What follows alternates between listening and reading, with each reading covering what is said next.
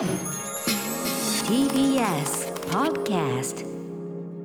日のカレッジキニマンス塚本に来た。バディの若林優馬がお届けしています。はいここからは今日は明日のエンタメ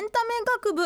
今日ご紹介するのは、えー前回は2021年の2月に来ていただきました、えー最近ではアーティスト活動のほか映画出演や書籍も出版されています。ソロアーティストのシャンユーさんですシャンヤです。よろしくお願いしおます。久しぶりですお久しぶりです。2年ほぼ2年ぶりねえ、そ、まあ、そんな経つんだと思って。お元気でしたか？めちゃめちゃ元気でした。元気でした？私私も元気でした よろしくお願いします。よろしくお願いしますはじめまして木曜バディの若林優馬です。あ、よろしくお願いしはい、ます。もう初めましして。初めましてだけど？だけどなんですけど もう僕この数日間でご著書と か音楽とか聞きまくってるんでもう僕の中でもうマブダチみたいな感じなんですよ。距離感の詰め方がおかしいんですけどすいませんそうすいません。ありがとうございます。もうはいよろしくお願いします。ですね。イエ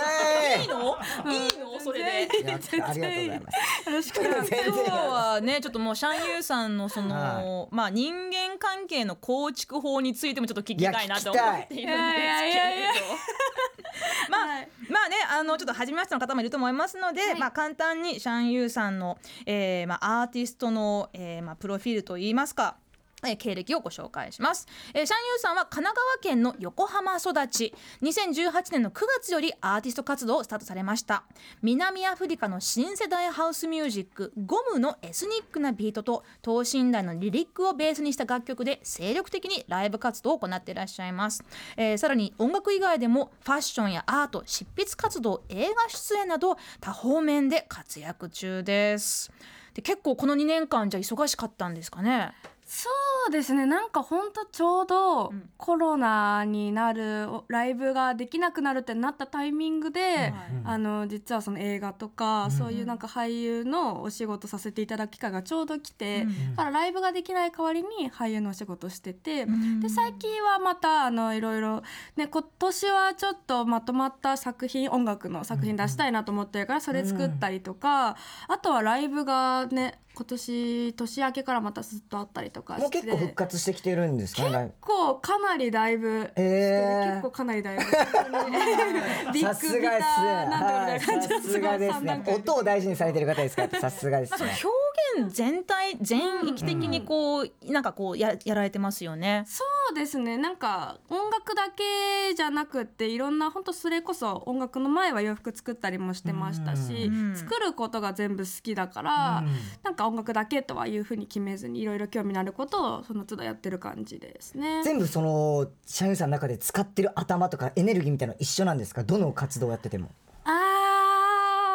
あーどうだろうな。でもなんか社員どあどうどうだろう。なんかエネルギーっていうかパーセンテージが結構違う感じはあって、なんか半分半分にしたい時もあるんですけど、うんうんちょっと今は音楽の方がじゃあもう150くらいで他がちょっと100ぐらいにしようとか、うんうんまあ。150がマックス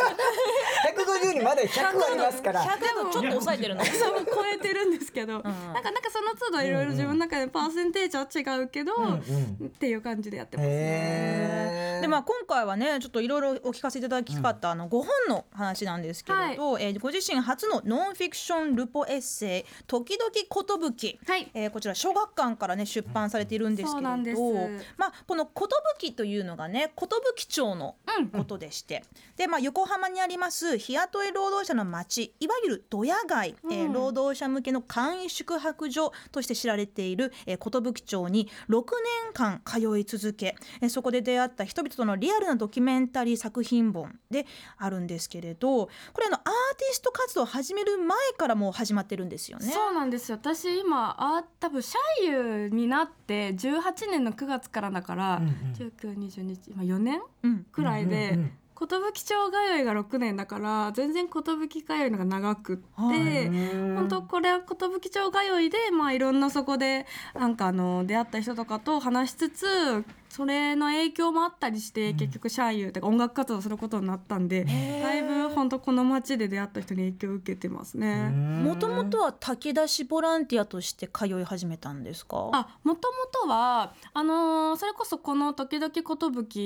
の編集をやってくれたあの方がいて、でその人が普通に友達で「なんか最近何あったの?」とか「こういうこと面白くって」とか「この映画見た?」みたいな話をする友達だったんですけどでその人にまあ私が高校生の時とかにその震災ボランティア、んうん。あの東日本大震災とかの震災ボランティアに行ってる話とかをしたら、えじゃあ多分、まあ、その時あゆみって本名であったんで、多分あゆみちゃんあの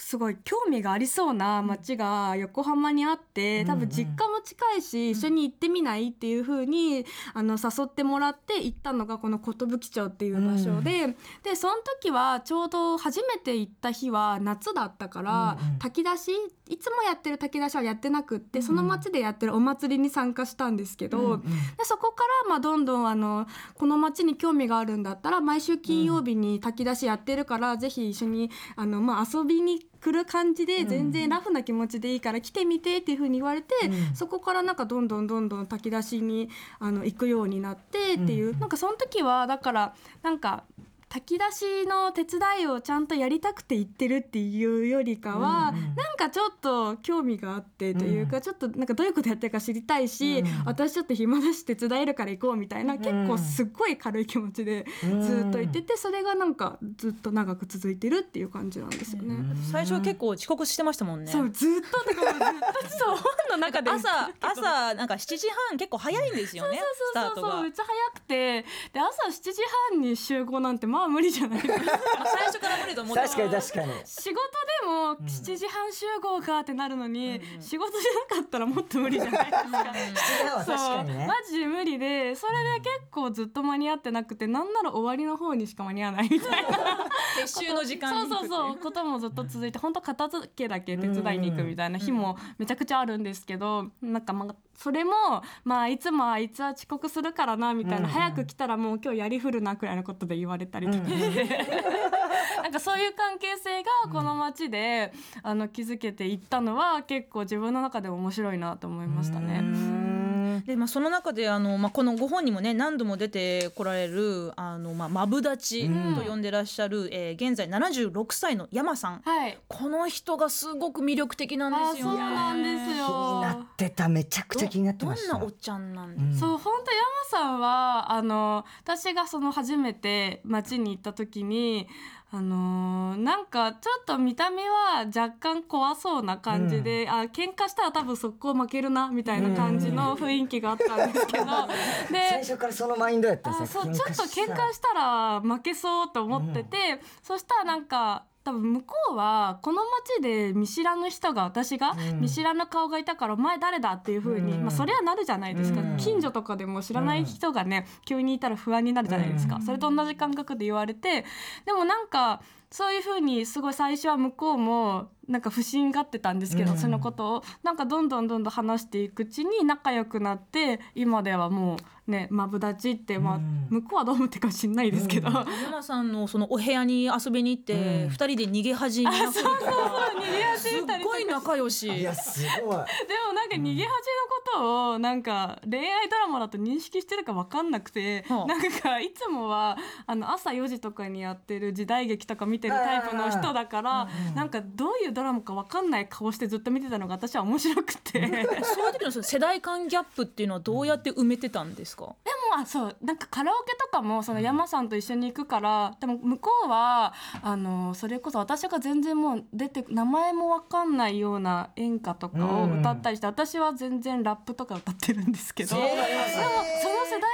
ップを私も最初はすごい不安で、私最初合わせに行こうとしたんですよ。で思ったけどいや無理なことはやめようと思ってやってたらなんか向こうは全然わかんないけどそれを否定もせずあこういうのもあるのねっていう顔でずっとなんか見守ってるっていうか、なんかその感じだからお互いなんかうまいことなんか無理せず、合わせすぎず一緒に過ごせてんのかなっていうのはね。さんはどういう感じで聞いてるんですか？その山さんのカラオケとかその世代が違う？あこういう曲もあるるんだって聞いてます。あ結構じゃあ同じマインドで結構聞いてるみたいなあそうですそうですそうです。でお互いなんか歌ってみたかった歌とか歌ってます。あ絶対知らないの分かってるけどちょっとちょうん一回チャレンジさせてみたいな。ちょっと今日声の調子いい気がするからやってみていいっていう曲を向こうも歌ってきたりするし。へそういうカラオケってなんかスナックみたいなところだったりするんいですか？や普通に街のチェーン店です。へえもう個室の。街の最安値に行ってます、でもその当時まだそのアーティスト活動を始める前だったんですけれど、なんか歌に自信がなかったって書かれていあてそうすごい嫌でうん。めちゃくちゃ嫌で。だから最初山さんに誘われた時もあの私人とカラオケ行くのとか本当無理だしみたいなこと言ったら「うん。えなんで無理なこと無理なことあるか?」って言われて「いや無理なんだよ」みたいな。言ってたらでもなんかこう実はその歌が下手って思われるのが嫌だからって言ったら、うん。なんかそんなことあるかみたいなそんなこと言う言わないから大丈夫だ安心しろってすごい言われて、じゃあそこまで言うならしつこいし行くかと思って行ったらなんか全然なんか大丈夫だった。よかったっていうなんかわかんない褒め太鼓判そうしてくれてあなんかこれはすごい気持ちよく一緒にいれるかもと思ってそっからなんか徐々に慣れていったっていうのは実はありますね。まあ、その山さんとカラオケ行ったり、まあ、テレビみ一緒に見たりしたり、あとはまあその炊き出しにも結構積極的に参加する時期もあったりしてで,、その最初はなんかこうなんでしょう、まあ、興味本位な感じでうん。行かれたと思うんですけど、その6年間通い続けたっていうのはやっぱりその寿町にこう思い入れが芽生えてきたっていうわけですか？そうですね。なんかまあ寿町って山さん以外にもすごいなんか話してて楽しいなって思う人とかがすごいたくさんできて、最初は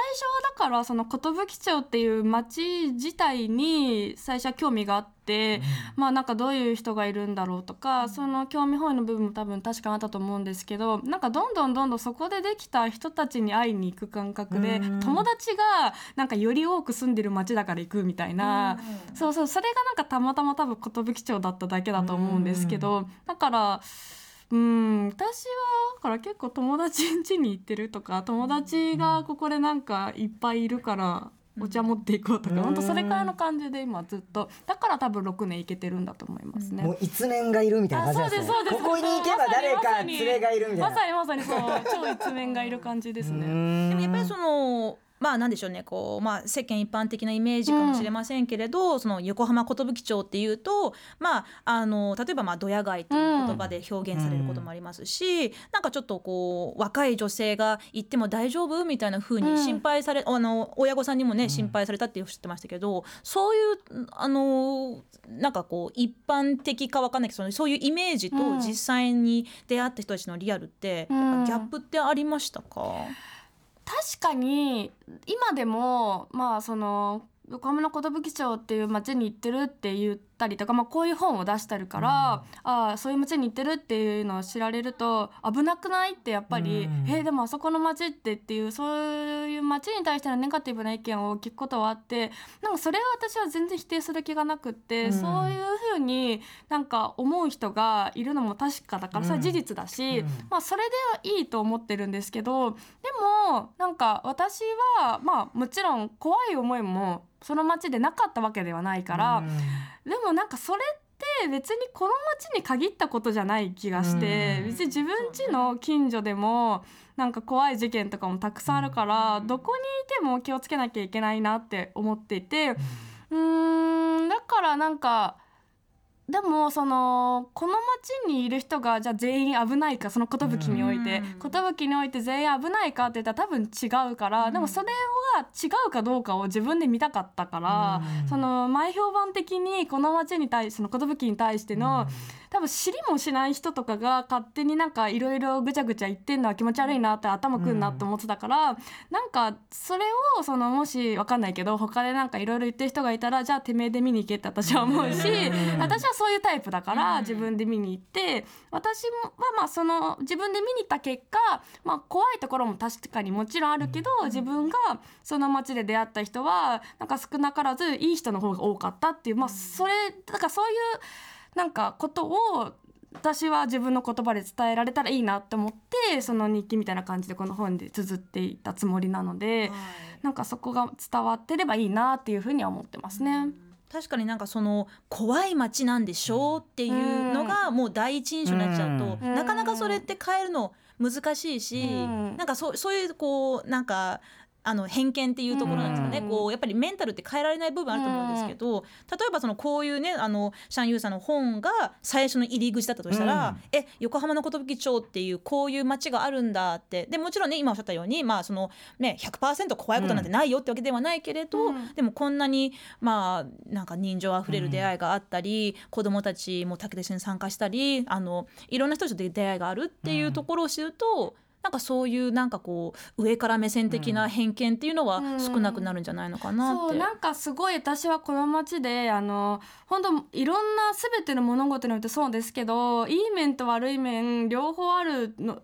ていう風にすごい思って、だからその寿も確かに悪い面もあると思うけど、なんかでもそこだけじゃなくてそこだけしかない街とか、そこだけしかない物事多分ないから、うん。いい面もあってでもなんか悪い方ばっかりなんていうか目立っちゃうといい面が見えなくなっちゃうじゃないですか、うん。なんかそれって超もったいないなって思っててだから私はそのなるべく自分の目で見た両方の部分を自分の言葉で伝えられたらなって思ってこれを書いてたし、だからそのまあこの話を聞いて寿っていう街に興味を持ってくれた人とかその私の方に興味を持ってくれた,、くれた人がこれを読んでなんかそこからその読んでくれた人とか受け取ってくれた人がどう感じて、どういうふうに思うかはそれはもう自由だから、うなんかそうそういうふうになんかなっていったらいいなっていうのはすごい思ってますね。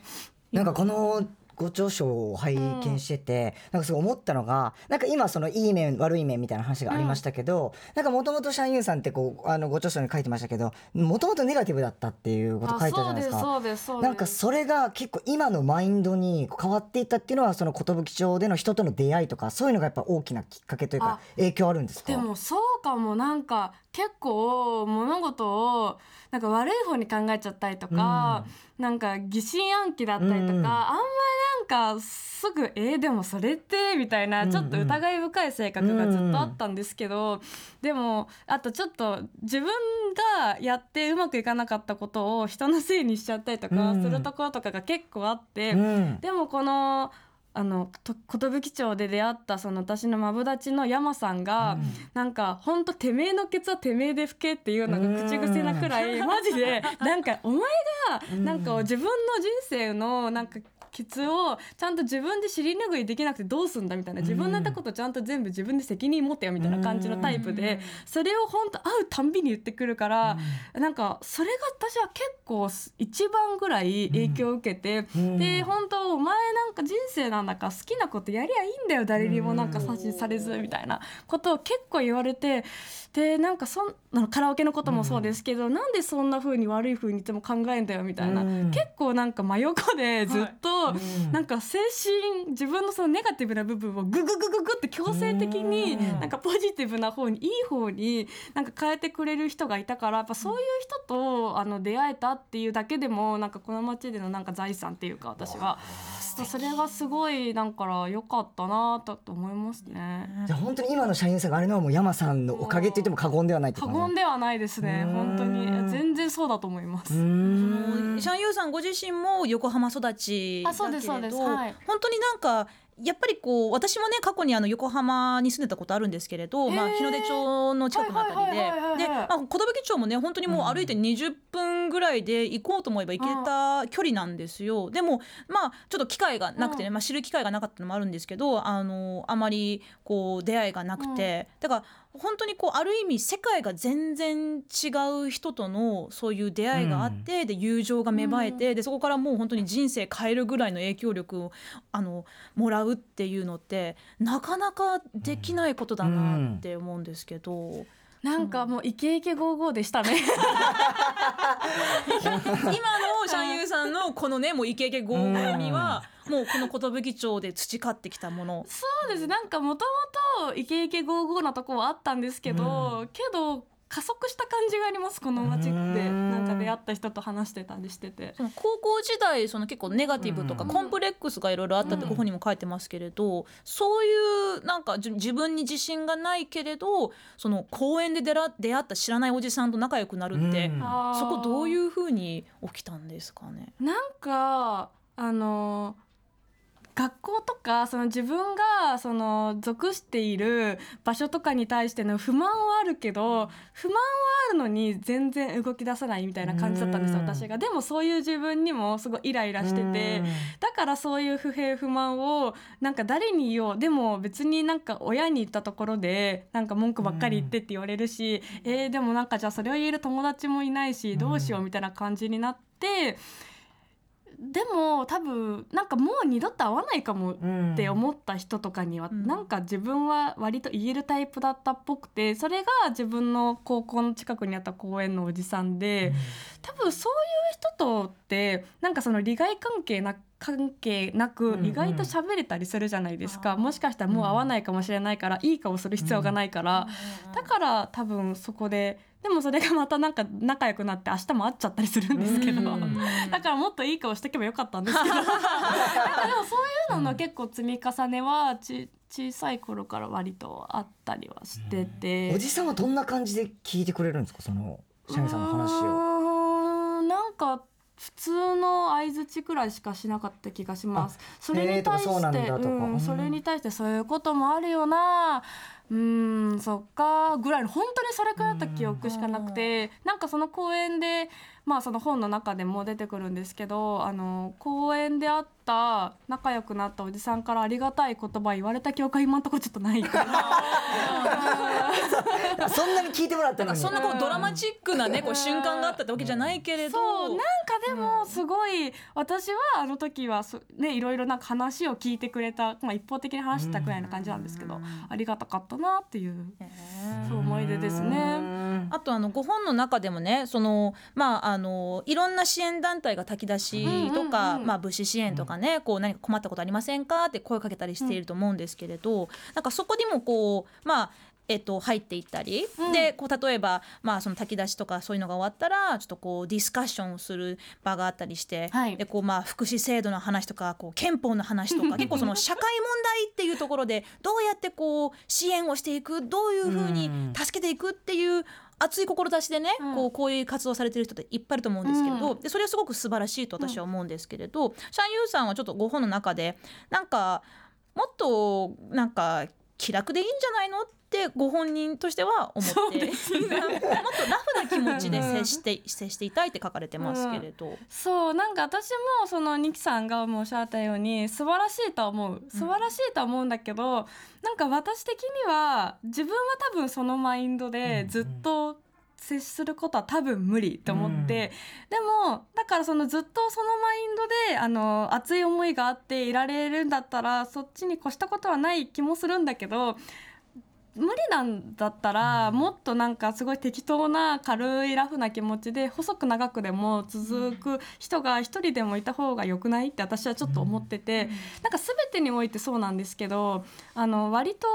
全部になんか力込めすぎないように適当にやりたい部分が結構あって、だから楽に行きたいなと思って。まあ、その支援っていうねうん。言葉もいろんなものが込められてますし、うんはい。こうまあ、経済的、うん。物資的、うん。であとそのまあ精神的っていうところもあると思うんですよそうですね。だからこうなんか助けてあげるよっていううん。人もいれば、うん。なんか最近なんか楽しいことあったって感じでおしゃべりして、うん。でそれでじゃあねまたバイバイって終わるっていう人も中にはいていいんじゃないのかそうなっですね。て思うんですよね。なんかもうまさにそうだと思ってあのだから私多分そもそも全然し支援する気がないって言ったら語弊ありますけど、でも結構そっちに近くて支援してあげなきゃ何かやってあげなきゃっていう気持ちで行ってないので、そもそも。なんかそこのいまあ時間はあるし行くな行けるから行ってとりあえずまあなんか手伝ってとか力貸してほしいって言われたらやるけど、なんかそれ以上のことをなんかすごいなんかありがた迷惑みたいな感じでやるのはちょっと微妙だなと思ってるからでもね自分でそれをやりたいからやんなくていいですって言われることもあるし、だからそこはまあ手を貸してって言われたら普通に友達だからやるけどくらいの感じで全てやりたいし、まあ、これから先もみんな友達になったし、私も大事だなと思ってる人たちだからこれから先も自分の体力とかで続く限りはあの細く長くでも行きたいから、それができるようにあのそんな感じの気持ちでいたいたらいいなっていうのはいつも思ってますね。うん